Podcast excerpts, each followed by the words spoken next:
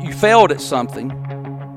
Did this happen for me or did this happen to me? You want to be a warrior? You want to be Billy Bad? You go help people that can't help themselves. You help people that everybody else is making. You step up there and tell them, not on my ship. You go tell this school, you tell this campus, nobody's picking on anybody in this place. Welcome to the next episode of What's Next with Eric Wood. Our next guest is Greg Taylor. Greg has 32 years of experience as a business leader. He has owned his own business, served as an executive in multi million dollar companies, and consulted with businesses, athletes, men, and women to help them find their winning edge in business and in life. He is now a certified coach working with many individuals that are business leaders, coaches, and athletes, as well as an accomplished public speaker. He is also a strong Christian, former Division 1 football player, he has two sons that played college football, one of which still plays for the San Francisco 49ers. He married way over his head in his wife, Mickey, who was a former Miss Fitness USA contestant. You will learn a ton from Greg, as I have in my time knowing him. Enjoy this podcast. Greg, thanks for your time today. Thanks for coming on the show. Eric, I am very grateful to be here today. So I'm overwhelmed and I'm excited to have a great discussion today, see if we can help people take another step. Absolutely. Let's start off where we do with most guests.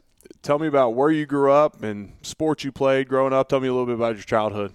Uh, I was born in Harlan County, Kentucky. Uh, uh my mom and dad were raised in a coal mining camp called Black Star, which I lived there till I was three years old. Then my dad started a football program at Montgomery County High School, which is uh, in Mount Sterling, Kentucky, outside of Lexington, Kentucky. And uh, make a long story short, we ended up at Corbin High School, and where I won a, a state championship in football in 1980 as a junior. Uh, then Western Kentucky came calling and offered me a scholarship to play football there in Bowling Green. I played at Western from 82 to 85, went as a running back, and played some running back my freshman year. Then they moved me to strong safety. Then they finally figured out that I can't play uh, pass defense worth a crap. So they said, but you can get after that football, so we're going to put you at an outside linebacker. So I found my home at, at, at, a, at an outside linebacker for the Hilltoppers in 1982 through 85. And you were saying your biggest strength was your size, right? Yeah, my Which, size. yeah, but but not in a traditional sense. No, that's right. Because I'm five eight and three quarters playing an outside linebacker, and probably one of the most motivating uh, attaboys that I was given by Steve Shankwaller, a coach at Western. We saw each other like two or three years later, and he said, Greg, I just want to let you know you had no business playing at the level you played at based on your size and speed ratio. But your heart and your desire made up for all that. I was like, wow, nobody ever told me that. So and very it, thankful for that. And isn't it funny how a well timed compliment can stay with you for so long, especially from a man you respect like that? Oh, well, that's what we all need to understand as as a, as a people that we're trying to help each other. And the greatest thing that we can give to each other every day is a free gift. It costs us nothing. It's just a word of encouragement. Mm. And it you just don't know what every individual is going through that day. You don't know what happened last night or this morning. So a word of encouragement, insinuating something positive about their life could get them over a hurdle to help somebody else. So. You're right. I, I received a compliment from uh, my head coach in college for my first three years, Bobby Petrino. I had broke my leg in Jacksonville my rookie year, still in the hospital. Get a phone call from him and said he said, Eric, I just want to let you know you're the toughest guy I ever coached. I know you'll come back from this. He also offered to, you know, put me up. He was at Arkansas at the time, put me up, allowed me to rehab with my old trainer who was down with him at Arkansas. Um, and I heard all of that, but at the very beginning when he said you're the toughest player I've ever coached, Bobby Petrino doesn't give out a lot of compliments, no free ones either. so I mean that stuck with me. That was in 2009. He told me that, and it's it's crazy how a well-timed compliment can just oh, truly stay with you. Words are powerful. So words of life. Anytime that someone's struggling, if you can pump life into them by the words you use and connect to their spirit and their heart to get them over the the, the battle hill, so it's powerful. Definitely. So you graduate college, graduate from Western. Got a degree in finance. Uh, didn't know what I wanted to do, so I was in that reinvent Greg Taylor. I remember my last game playing at Western Kentucky. I sat at my locker and cried for 30 minutes because mm. my whole life was about playing in the NFL. So I didn't make that dream. So that day we beat Murray State 27 to 25 in 1985, I sat there at my locker going, "Who am I?" Because I had no idea what what do I do now. Right. And I was totally lost. Yeah, and, and so many people can relate to that that are listening, whether it's from sports, whether that was at the high school level, college level, pro level, or whether that's business. You know that that period of transition is is tough. It is it is very tough. So, which I wasn't a good student. So, and I, I met this young lady, which is my wife of 32 years now, Mickey. Her name was Mickey Cunningham. So, her her dad was a general in the army, and I went, hmm, I've got to get an education here if I'm going to go ask the general for this uh, young lady's hand in marriage. So, so I just started going to class. I said, "There's a new idea." I said, right. so, so and what did I, I don't know if I consciously did this or unconsciously did this, but I just said, What made you successful over here in sports? I showed up. I worked harder than everybody. I listened to the coach. I did extra reps. So I said, Well, let's go to class. Let's get a pen, take a note, pay attention, sit in the front seat. Let this be everything that you're about.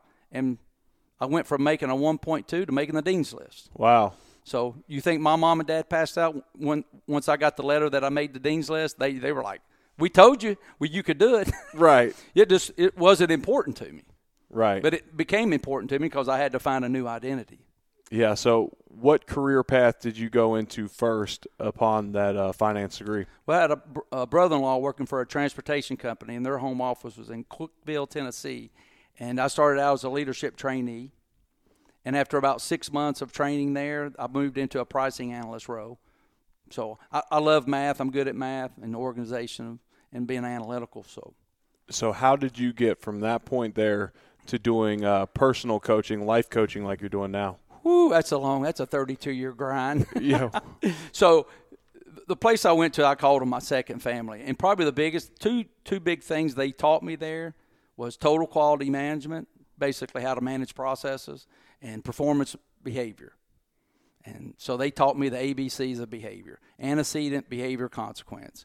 And knowing how to manage people, you have to understand the ABCs of behavior, and you got to know how to manage a process and make it better. So I said, well, heck, I can do this myself. So they, they did such a good job training me that I became so confident I can start my own business.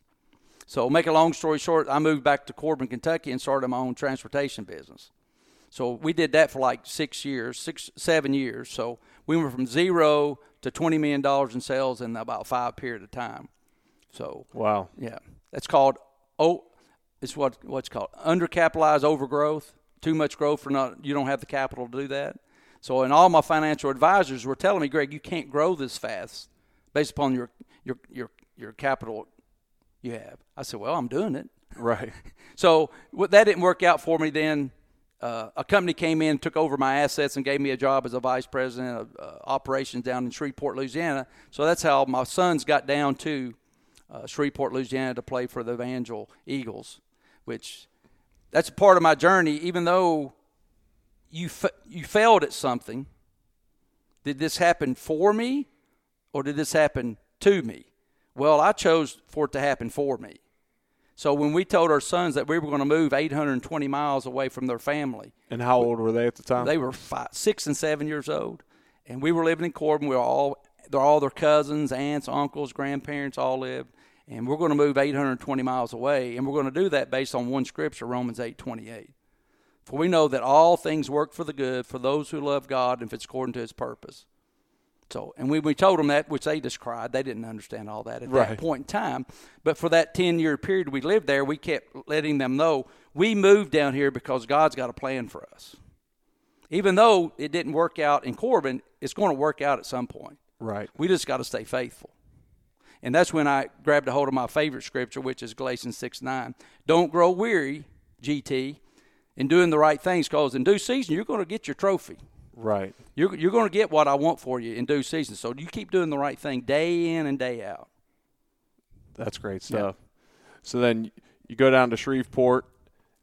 Now, I'm, I'm interested in how you get from the business sector into what you're doing now, just because. Uh, you know what you what you're doing now in personal coaching. I'm sure that is so fulfilling, helping people fulfill their wildest dreams. But what led you to the point where you felt like, okay, Greg Taylor's got to make a switch into something else? I'll probably have to give all the credit to reading the book halftime. I heard one. I think it was was it the pastor talking about halftime, Bob Buford.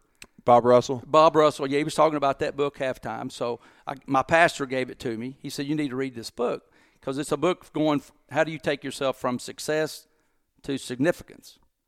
So when I read that book, it told me I found who I was. I found why God created me. I found what these fingerprints are for because I always wanted to be an entrepreneur. That's not who God created me to be.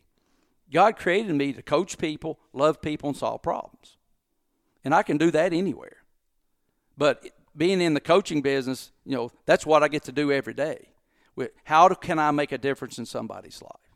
And God's given me the ability to discern. If I can just get them to trust me and they can talk to me, then I can help direct them to what God's created for them. That's great stuff when you meet someone now that wants to be coached, when they find your work, when they stumble upon your work, when you when they reach out to you, where do you start with them in in taking them further than they could go on their own accord? Uh, we start off with a, I call it my winning edge assessment. It just talks about wh- wh- where are you, where are you from, Tell me about your parents. Tell me about your past experiences. Tell me about your education. Tell me about your good and the bad and the ugly. If because that's part of me being inspirational. I got to inspire them to tell me those things. Right. Because I tell them, said, the less I know, the less I can help you. But the more you give me, the more I can help you. So once they connect to that and see that I'm a very confidential person, you can ask my wife that because I don't tell her anything. What today go good? Yeah. Where'd you go? I don't know. I didn't go anywhere. right. She said, I thought you were going out of town. I go, I don't know where I went. That's funny. So w- once they feel that confidence that they can tell you things because everything's everybody's got things bottled up. It's sort of like a ship. It's got cargo in it. That ship doesn't go to a hostile harbor to unload. That ship goes to a safe harbor. And the same thing with a person. If you're trying to help them, you got to give them a safe harbor to come into, and they will unload their their cargo on you, or whatever that may be. Then, being a child of God, being inspired to help people, which we're all created to do, then you can put some good stuff into them. Good deal. Well, I'm I'm gonna try and pull some free lessons uh, for the listeners out of you uh, to benefit everybody listening. And um, something in my life that I, I feel like I struggle with at times is I'm busy, but I don't feel like I'm that productive. You know, I'll, I'll look back at a day and I really didn't even sit. I never sat down and watched TV. I didn't sit around and read a book for enjoyment. But I but but I might not find myself being productive what do you tell people in a in a time like that? Do you have them assess their time, write it out? What, what are you thinking? Well, first of all, I'll say sounds like you're human, right?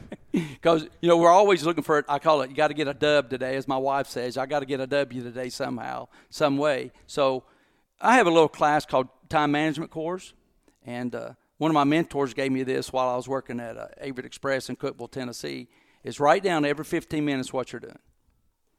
He said, "Ever just get you a piece of paper, put in 15 minute lines, write down what you were doing. Yeah. So at the end of the day, you can look at that and analyze that and go, do I need to be doing that? Yes or no? If yes, okay. If it's no, can I delegate that to someone or can I train someone that I can delegate that to? Then you add up all that time that you can save if you can get those things delegated to someone or train someone how to do that because we need to be focused on the things that we need to be spending our time on that nobody else can do. So th- there's a balance, and everybody's got different cir- circumstances, but but that's the overall. I like that one. I like the 15 minute increments yep. because I bet a lot of people look at their calendar and at minimum half hour increments, probably hour. You know, but there's you know there's a lot of times there's wasted time within that hour, right. and uh, you know for me personally, um, that that will benefit me I know it will. Well, my boss told me, he said, Greg, what time are you spending being a leader and what time are you spending being a player? And he's, he, told, he said, I'll give you two weeks to answer that. Yeah. and I, I went back and did a self assessment of myself, and I went, wow, I'm spending probably 90% playing and 10% leading. He said, well, you can't grow your people on that. You have to flip that. And, and God works in mysterious ways. I know I had a mother at home praying for me because the next day another mentor came up and gave me that exercise to do. Wow. I was like, did, did my boss call you? He's like, no. I went, okay. So I did that process over probably a year's time. I flipped that number where I was spending 90% of my time leading and managing people instead of doing the work. That's great stuff. Uh, you just mentioned leading. What, when you look at leaders, I know you, you work with many leaders in different professions. Um, when you when you talk to them, what what advice do you give them for developing leadership qualities, and what are just you personally? What are your top leadership qualities you look for um, in leaders in your life or people you've been around? Well, that's a great question. Let me. My, I'm sorting through my file right now. Right. My little phone, that little thing on my cell phone's going around and around right now. Yeah. Uh, t- to me, I got to be able to trust them. Mm-hmm. And to me, the trust is the number one motivator per St- Stephen Covey in his book, Seven Habits of Highly Effective People. So I have to trust them. And really, to, the way that I would trust someone, do they see the value that I have? Do, can they see into me the good stuff? Or do they just see the bad stuff? Because that's probably the biggest way that you can get someone to trust you is, is speak words of life into them and see the good stuff about them and tell them all the good stuff they have. Then they'll, they'll probably be willing to listen to what some of the bad stuff it is. But that's that's a timing issue there. So my my son just moved. I, will tell this story. My son just moved to uh, Nashville, Tennessee. My oldest son, and uh, from uh, Monticello, Arkansas. So he had two job offers. And I said, Well, how are you going to figure out which one's the best one for you? He said, I want to go to the one that's going to inspire me to be great. Wow. I went, Go. so I, I probably teared up a little bit, to be honest with you. Yeah. Because you spend so t- much time on your kids and you want what's best for them, and you really you want them to think the right way. And when he was thinking that way, well, I just started crying. We, yeah. He, I want, listen to what he said. He said, I want the leader that knows how to get the most out of me because he knows he needs structure, he needs accountability, he needs a good swift kick in the butt every once in a while because that's what makes him great. Because in high school and college, when he had those type of coaches, he's ex- he excelled off the chart based upon his potential because he knows what makes Trey Taylor move. So, man, that's good stuff. Yeah, and you know, I I got the opportunity to speak to University of Louisville's coaching staff, and I won't I won't take the credit for Scott Satterfield winning ACC Coach of the Year this year in his first year. But one of the things I, I told them as well is, you know, it's your role as a coach to be demanding of these guys and get the most out of them.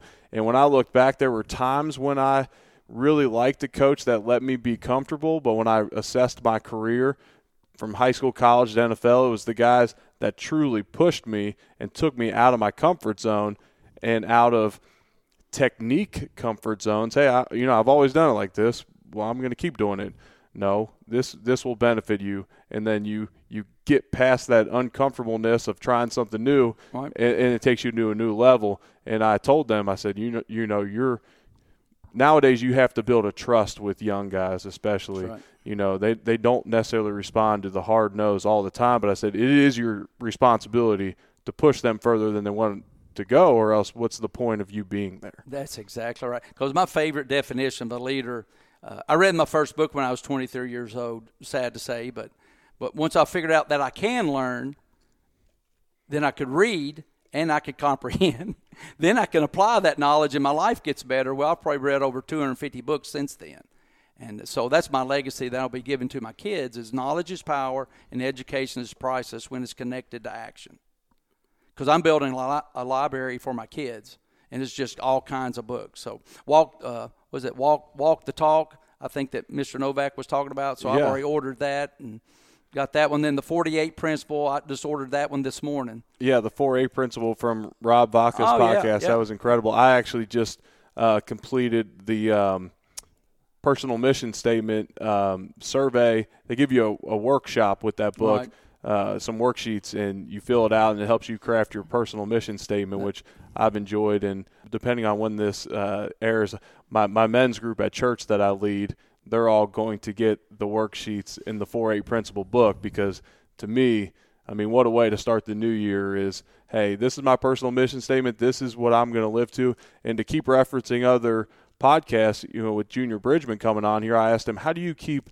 such a great reputation – you know, he's in he's been in the public spotlight since he was probably 16 years old, playing on the one of the best high school basketball teams of all time in, in Indiana, where, where high school basketball is king. Mm-hmm. And he said, you know, I just have these guidelines, and as long as I stay within these guidelines, then I know I'm never going to embarrass my family. I won't embarrass myself. And and I was joking with a buddy of mine. I said, my guidelines might be a touch wider than Junior Bridgeman's, but you know, as long as I stay within those guidelines, heck, it's my goal. I think Junior is in his mid 60s. If I can have the reputation that Junior Bridgman has um, around this town and around this country when I'm 65 years old, you know, that would be as good as gold in my book.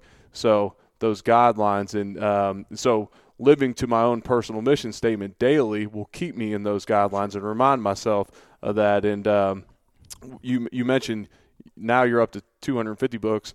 What book did you start with? Uh, probably the probably the biggest book that impacted me was Believe and Achieve, because my whole life I dreamed about playing in the NFL. My dad was a high school football coach, so I was in his hip pocket from three years old to nine years old on the practice field, running the drills with the players. So, and uh, I knew I could play football very good, I didn't know about the other parts of life, being a dad, being a husband, uh, being a being a leader, being a business person. So, Believe and Achieve has got like 17 principles of success, written by W. Clement Stone. That's a, to me, it's a must read. Now, actually, my second book that I read was like Winning Edge, which Winning Edge is the name of my company, which is written by Denis Waitley. So that was a pretty powerful book too. It's when I learned about self visualization because I went back to my childhood days why was I such a good football player? Because that's all I thought about. Wow. Because I never saw anybody ever tackle me. I never saw missing a tackle. Because I would watch film and go, how did I do that? Because that's what I thought about my whole life. Yeah. So a part of my company is we become what we think about. Because whatever you're thinking about is what you're going to become at some point in time. Right.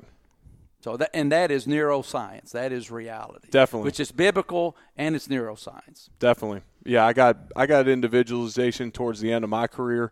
Um, you know, I I had um, met with some guys, talked with some different people, um, a life coach that I work with personally, and um, you know, I was thinking about situations on the field that would give me anxiety leading into a game. What would I be worried about? Well, you know, as I was trying to diagnose defenses and get the protection set on third down, some of these schemes were insane. Well, I would literally, I would sit on the edge of my bed and with my eyes closed and try and put myself as close as I could into that situation, into any blitz they could get, any protection we could possibly get against that pressure, and I'd run through it in my head to when I got in that moment, it almost felt like as that 40 second play clock was going down, it almost felt like I had five minutes at times you know, because I had seen this and I felt like I was there. And if we were going to play in Arrowhead Stadium, well, I'd played there before. But before we played in Atlanta's new stadium, um, I had never been in there before. Well, how do you visualize somewhere you've never been? Look at pictures of it, watch YouTube videos of entrances and whatnot, and try and get myself in that moment. Um, and man, I, I found incredible benefit from that. And now within my life, sometimes my visualization is – let me visualize myself being a very, very patient and joyful dad because with a four year old and almost two year old, there's times where like where I feel like I fall short is on the patience meter. So where do I want to grow to? Patience. Let's patient. Let's practice uh, visualization of me just being in that moment. And it's funny that, that that's a sure sign of where my life has gone in the last couple years. Where well, that's part of being a great dad because you were you were a great football player and you say have the same passion to be a great dad and a great husband. It's just what does that look like? Right. What do I need to be? What does that call for? So uh, just read Ephesians uh, chapter six, verse one through four. It talks about honor your mother and father. I'll give you a long life. So that's what you got to inspire your kids to do.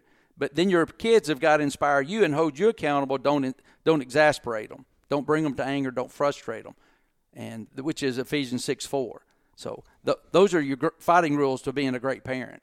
For sure. Because I've told my boys, this is my responsibility, not to exasperate you. Your responsibility is to love me unconditionally and honor me. So you hold me accountable, not to exasperate you, and I'm gonna hold you accountable to honor me. That's great stuff. Let's let's stay on the topic of parenting and, and your children. So Trey, your oldest, is down in Nashville, and I mean, what a story you told about him. Your your other boy Trent is playing football for the San Francisco 49ers, receiver. Um, you know, let's let's be real. Five eight white receiver plays at Louisiana Tech, and now he's out. Uh, you know, he's on the team for the San Francisco 49ers, arguably the best team in the NFL right now. There's many dads with kids playing sports out there. What did you get your boys and, and, and Trey, his other son, played college football as well. Correct. How did how did you? I don't want to say coach, but you just talked about inspiring your kids. When you brought your kids up, did they play all the sports? How did you push them, and would you push them? Mm, I don't want to say selfishly, but hey, you were uh, you played college football at Western Kentucky. You were an outside linebacker. How how did you push them? Boy, that's a ooh, that's a, that's a long story. But going back to my favorite definition of a leader, because I'm going to tie that in with my sons. Yep. Because a leader is a person who inspires another person to take a journey that they're not going to take by themselves. Mm-hmm. I've got to be able to get people to do things that they can't do by themselves. So tying that into my kids, first I came at this wild and crazy outside linebacker. Right. So when they were like three and four, I would let them fight on the basketball court. And one day I was letting them fight, and they were said, "Daddy's pushing me." Well, hit him, get him. So they're fighting, which I'm sitting there proud of that. Right. Till one of them jumped up in my lap. I can't remember which one it was, and one of them was shaking. And I don't know if it's the Holy Spirit in my head or what. Someone told me that's not work. That's not going to work out good for you, Craig. For sure. You may make them the meanest person there is, but that's going to bring a lot of other things, and it's going to be your fault. Now you need to fix that. So I never did that again. Even though I want them to be tough, Right. As I told my wife, my kids are not going to walk out of my door and come back into my door going to college saying that people are mean to me. I can't do this because of this. No, I'm, they're going to walk out of my door and come back and go, "Oh, Dad, it's not that tough. You kind of overblew this situation." And I go, "Okay," because I want them to be warriors. My mom and dad trained me to be a warrior. I wanted my sons to be a warrior. And a warrior helps people that can't help themselves. Is when I speak to football players, uh, which is down our alley, I tell them, you want to be a warrior? You want to be Billy Bad? You go help people that can't help themselves. That's good. Yeah, you help people that everybody else is making. You step up there and tell them, not on my shift. You go tell this school, you tell this campus, nobody's picking on anybody in this place. You tell the football team's here to protect the weak and the humble. If you want to be Billy Bad Bud, that's what you're going to do today. Yeah. Be a warrior. Go be a warrior. Because a warrior's doing things that other people can't do. Right. And so, did your boys play all the sports? You know, they they were both successful football players. Yes. They played all the sports. They they played all the sports. Shoot, they played track, tennis, uh, basketball, baseball, football, and uh, which we started out in Corbin playing. They both played AAU basketball, uh, and they played uh, travel baseball. I think we played 60 baseball games one year when they were like eight and nine years old. Ooh, Yeah, that was brutal. that's my nightmare. That's it was brutal. My wife is the most unbelievable person on this planet that God gave to me, or or did God give me to her to teach me how to be a man? So that's another story, and which she just loves it, and which I didn't see because I was working most of the time. But uh, my my boys, once I learned this new definition of a leader, and they became teenagers, and uh, because I was probably too hard on them, I was the crazy dad. Make a long story short, I headbutted my oldest son in a basketball game. Wow. Because when I tell you to do something, I want you to do that. So he, make a long story short, he didn't. So I headbutted him. That's not good. No. That's not good. You, my, my wife is pretty tough, so I don't think she spoke to me for probably two days. So, but my son and I, going fast fast forward to his 18 years old, I started asking for forgiveness once I figured out I did something wrong. Yeah. Because every time a bad behavior came out, I always asked him, Have you forgiven me for that? Because daddy did you wrong at nine years old. And have you forgiven me of that? He said, Dad, I have forgiven you of that. Okay, let's let's talk about this behavior again. Because at the end of the day, I want my boys to be warriors for people, not for sports. Mm-hmm. But when I'm in my lower 30s and mid 30s, this is all about sports. It's about them being the best. So seeing my behavior and what it was going to do to them is make them feel unworthy. Even though they could be the best, they would feel unworthy, which that's not a good that's not something that good that needs to be in our spirit because that is not 4-8 principle. Pure, lovely, admirable. You know, so I, I, I can't do that no more. So that's why I found this other d- definition of leader. I have to inspire them. So I came up with three rules.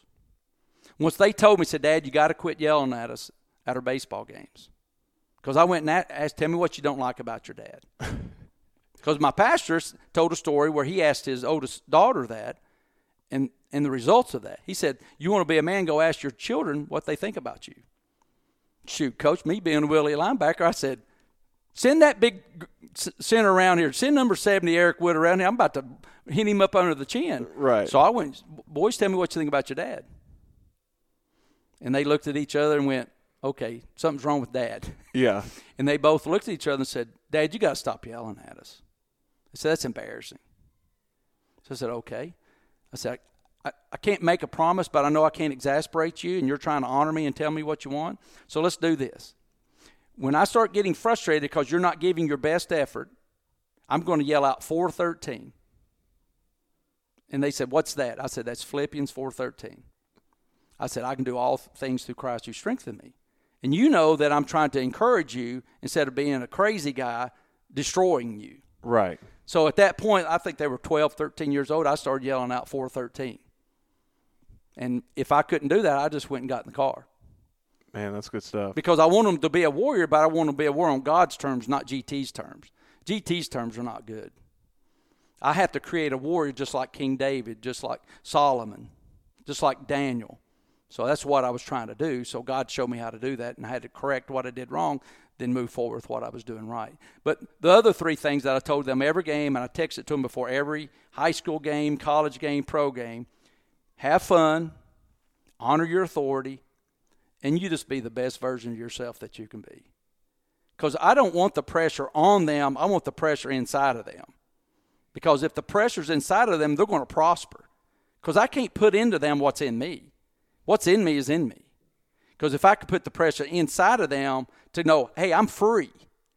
Eric, you know what it feels like when you get free. Right. When you're playing sports, or if you're in business, or if you're a parent, or if you're a pastor, or if you're a teacher, whatever your profession is, once you get free and the pressure's from within, not without, well, your performance is going to go up by 10x. So that, every day, have fun, honor your authority, and be the best version of yourself, and let it go. We, and if you win, it doesn't matter. Did you do those three things? If you did those three things, you're a winner. I don't care what the world says. We're worried about what God says. And if you do those three things for Him day in and day out, He'll find you a place in this world. You'll find your place in this world. That's great. I, I constantly talk about how, how lucky I am to be surrounded by the people I've been surrounded with.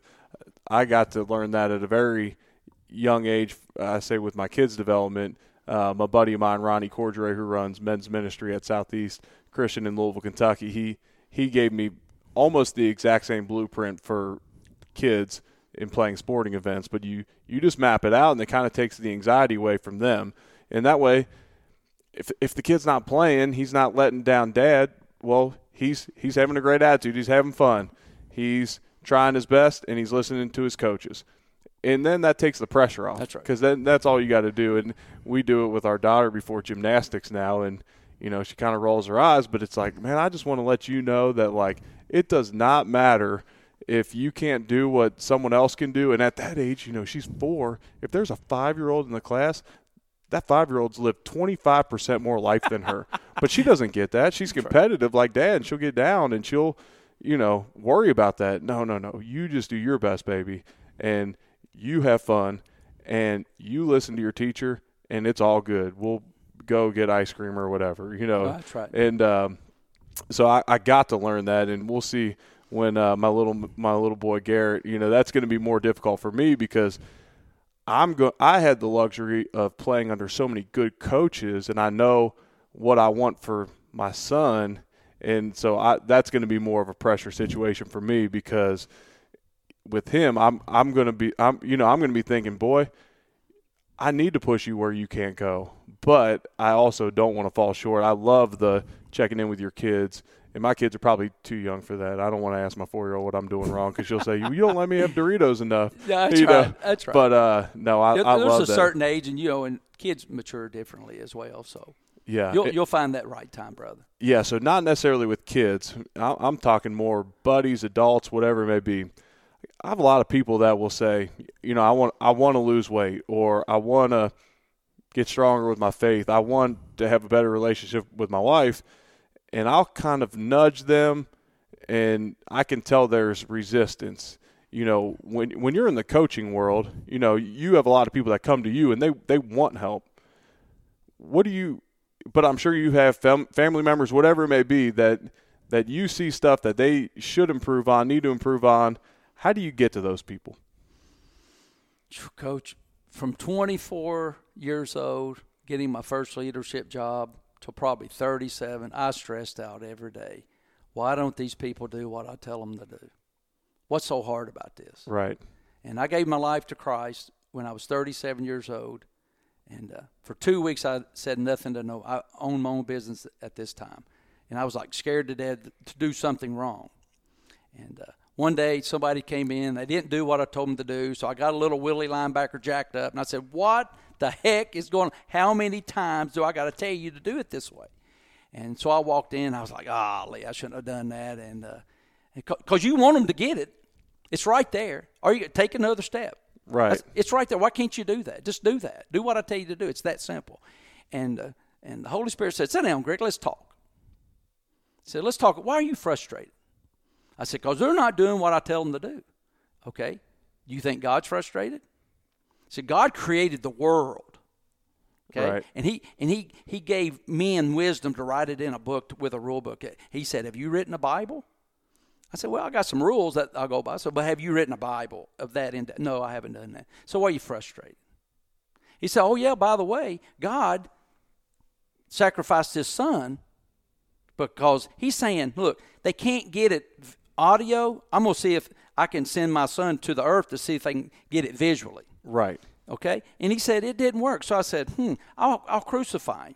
Maybe they'll understand how much I love them because I'm really frustrated right now. But I really love them, and I'm not going to give up on them. So I'm going to crucify my son. Have you crucified your son? I said, Will you crucify your son? I said, Probably not. He said, Why are you frustrated?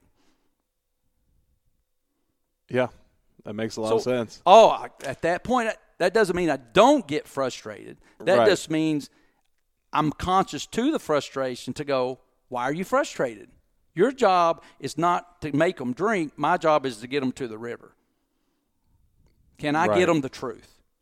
So I came up with my own uh, uh, leadership saying. It said, a leader is more than asking for a certain result. It is more of leading them through a process to obtain the result.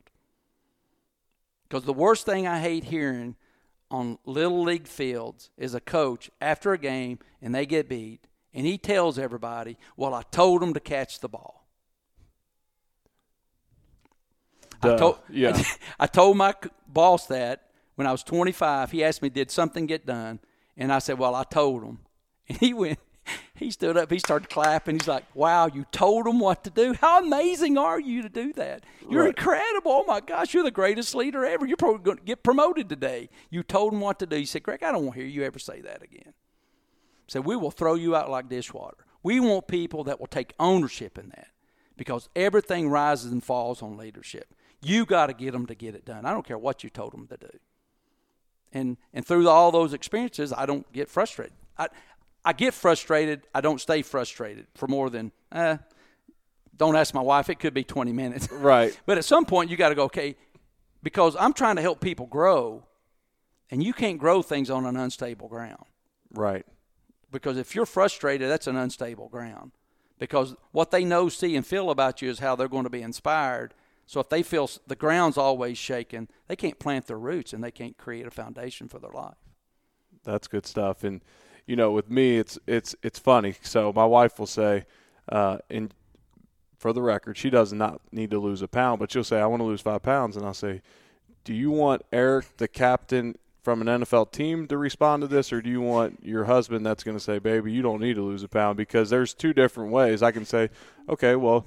You um, you know, you can cut sugar, you could cut the soft drinks, you could work out more, you could intermittent fast. Here's a bunch of ways you could do it, or I could be the other way and she'd be like, Nope, I just want you to listen to me and nod your head or say, No, you look beautiful. I'll say, Okay, baby, you look beautiful. you know, it, but it, and, and I use her as an example because I know she'll get a kick out of that. But, you know, I have buddies that have a relationship or whatever, and I constantly have to look in the mirror because I am so far from perfect. It's not even funny, but it's just my nature to want to push people but people don't always want to be Oh. pushed. And I, I loved your response to that. And So- speaking, well, go ahead. So, if you've learned that everybody's not like you, Yes. okay.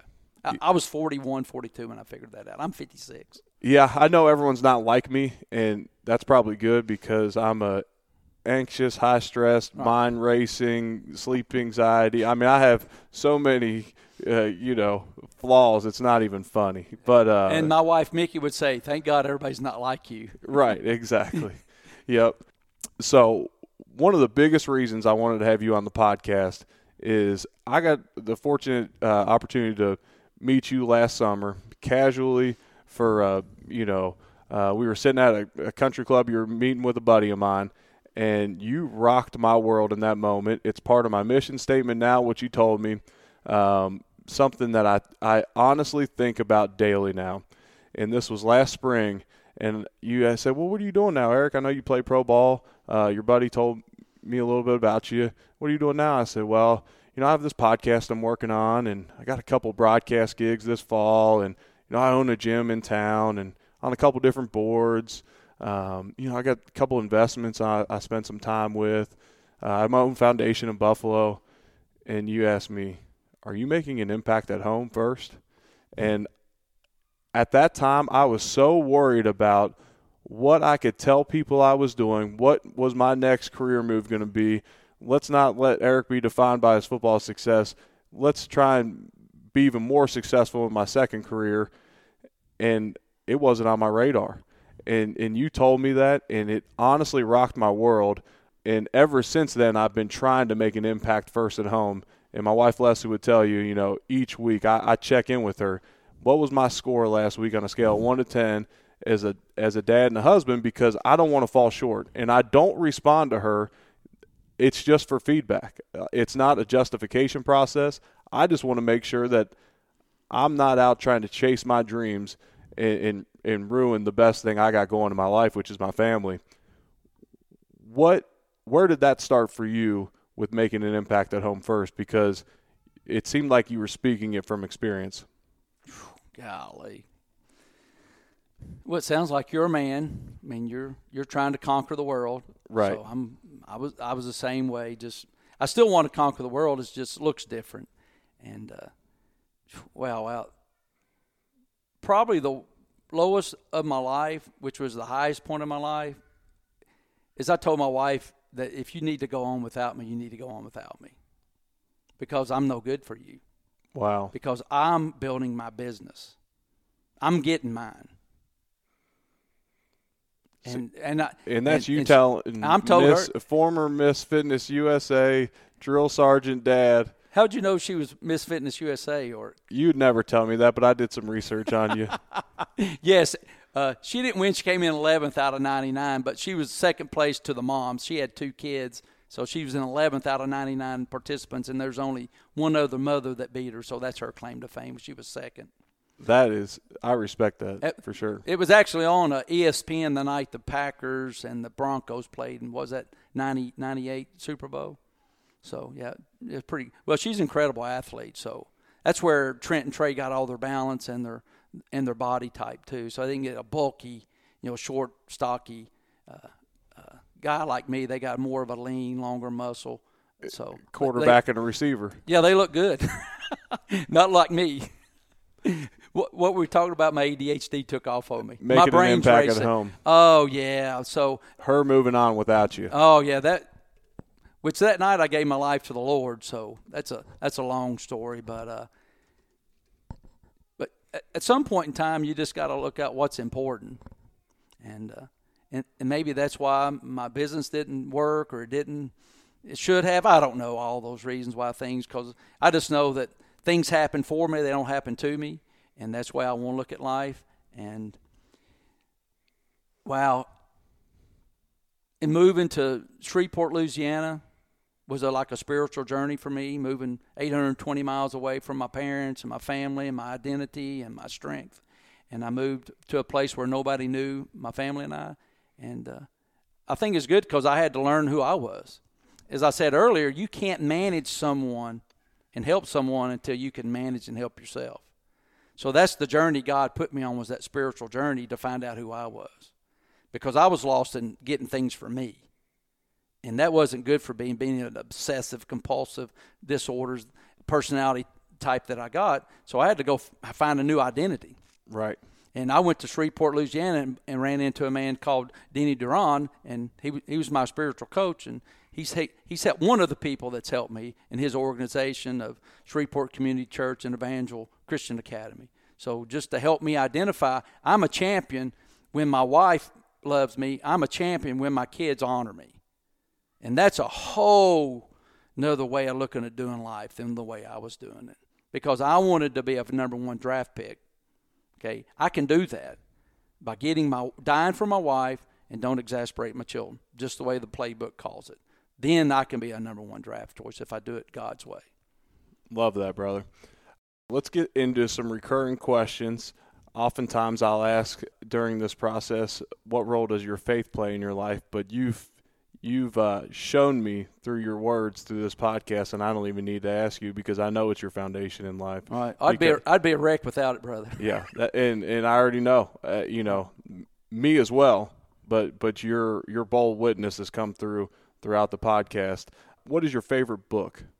Which has to be tough with 250 in the uh, Rolodex. Well, the Bible's number one. Yep. So, uh, which over the last 15 years, I've read through the Bible four times. Wow. So when I tell people that, and people that know me, they just laugh and say, "You can't, you didn't do that." Oh yeah. Do you go cover to cover? Do you do? I, I go cover to cover.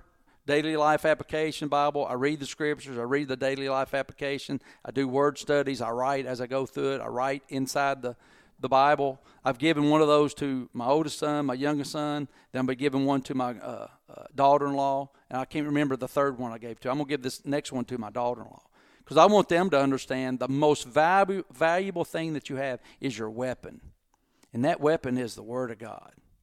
It will. Ch- it does not come back null and void. It will change the way you think.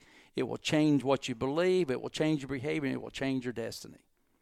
Man, I, I love that. I love the gift idea. I've done the Bible in a year app uh, through the Bible app, and I've done it that way. But I got nothing to show for. You know, I don't have notes to show for that. It'd be really cool to to gift um, a uh, Bible that you read straight through with the notes that you right. that you recorded on the oh, spot. I've got some, you know, raw thoughts in there too. So right. So because I want them to know life is real. There's struggles in life. Mm-hmm. It's not a bed of roses. I mean, God wants us to understand how to conquer challenges because once you conquer that challenge, you just moved up a step. Now you can handle more. Another challenge, you moved up another step. So you can handle more stuff so you can be a better witness, so you can help people because people need help.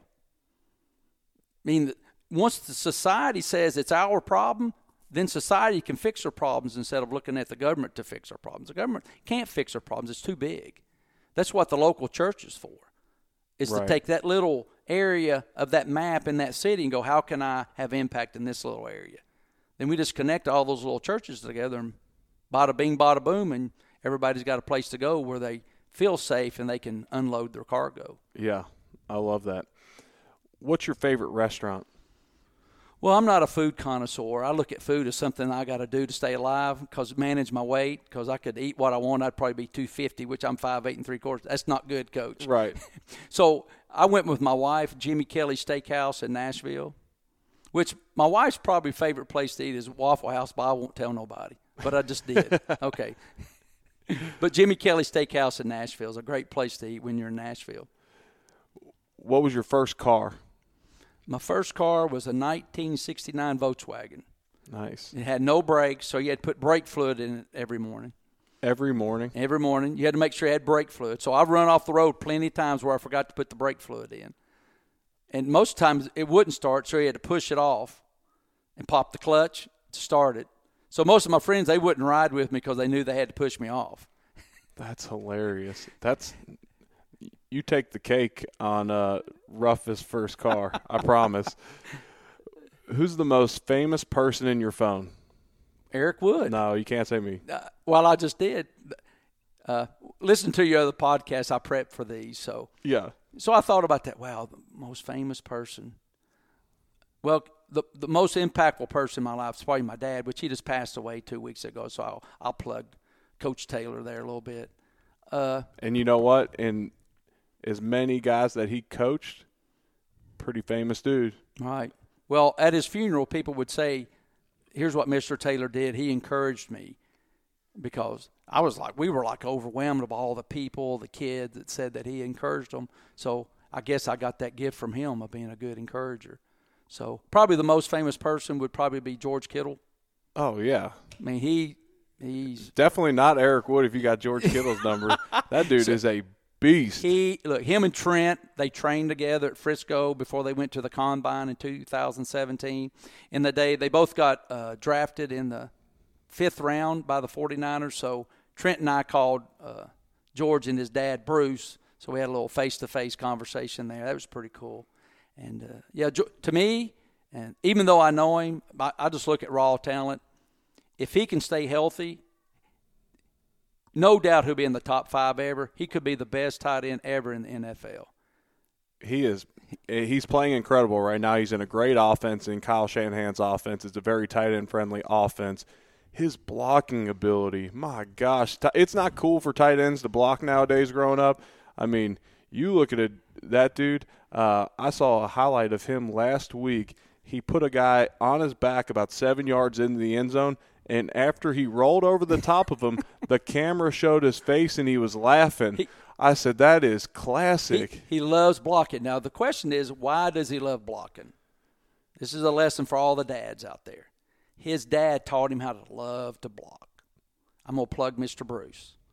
Okay, his dad taught him how to block when he was four years old three or four years old. He started to teach him how to block. And because his dad played football at Iowa back in the late 70s, gotcha. he, was a, he was a blindside tackle. So George's whole life is about blocking. Yeah. Which George was a, a, late bloomer, too. So I don't know exactly the details, but I think he's like 6'3", 185 coming out of high school. Wow. Played free safety and a wide receiver.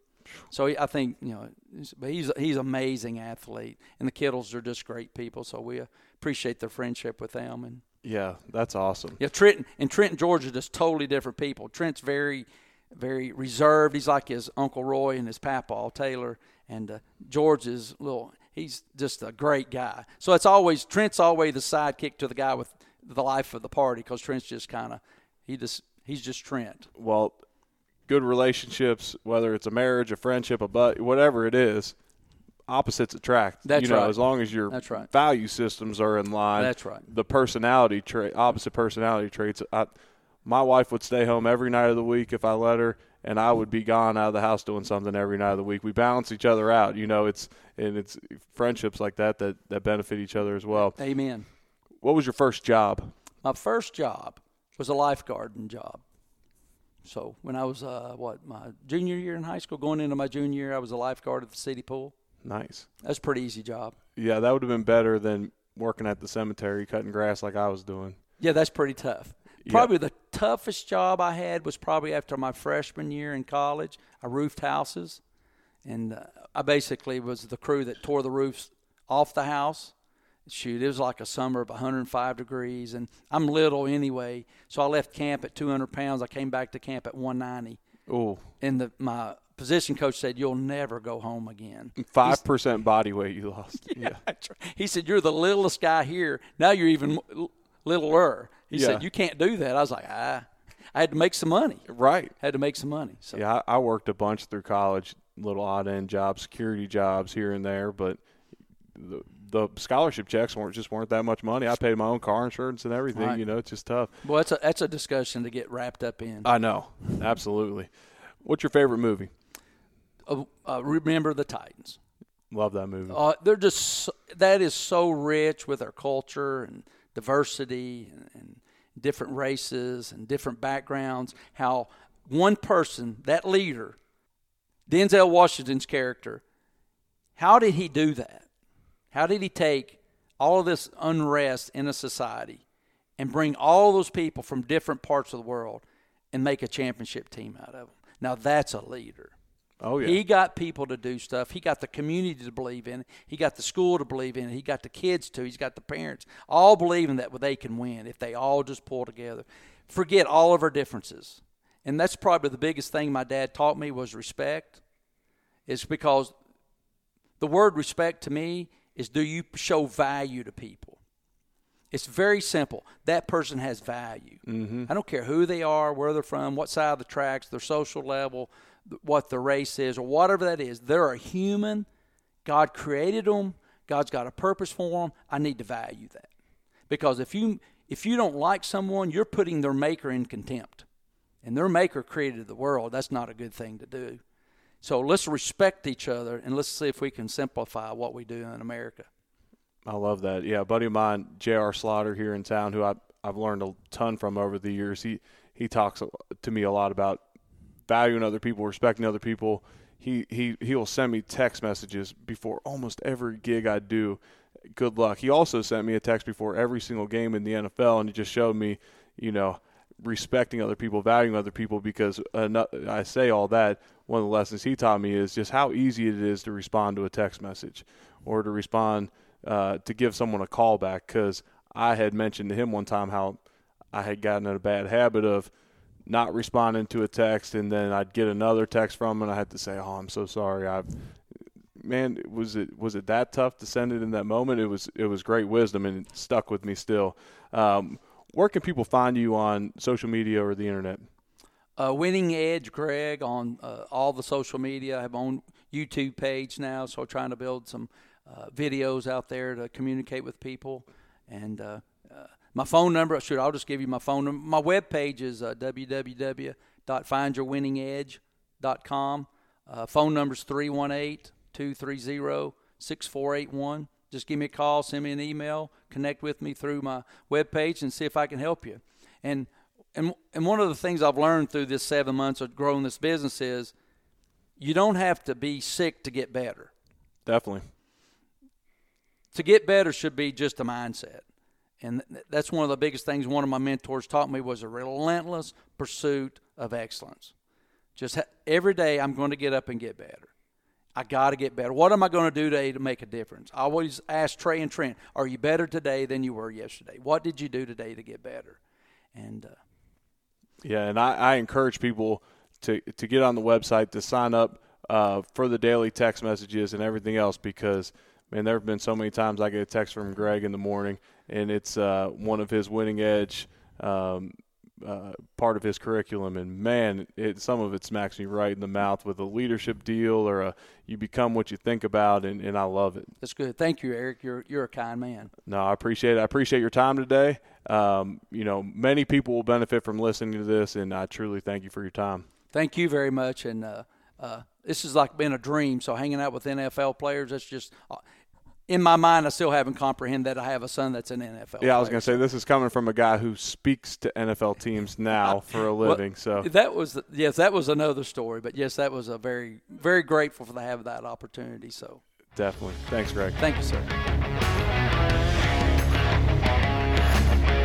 Thank you for listening to What's Next with Eric Wood. I hope you enjoyed the show. If you did, please rate it five stars and subscribe. That goes a long way for us with this podcast. Tune in in a couple weeks for another new episode.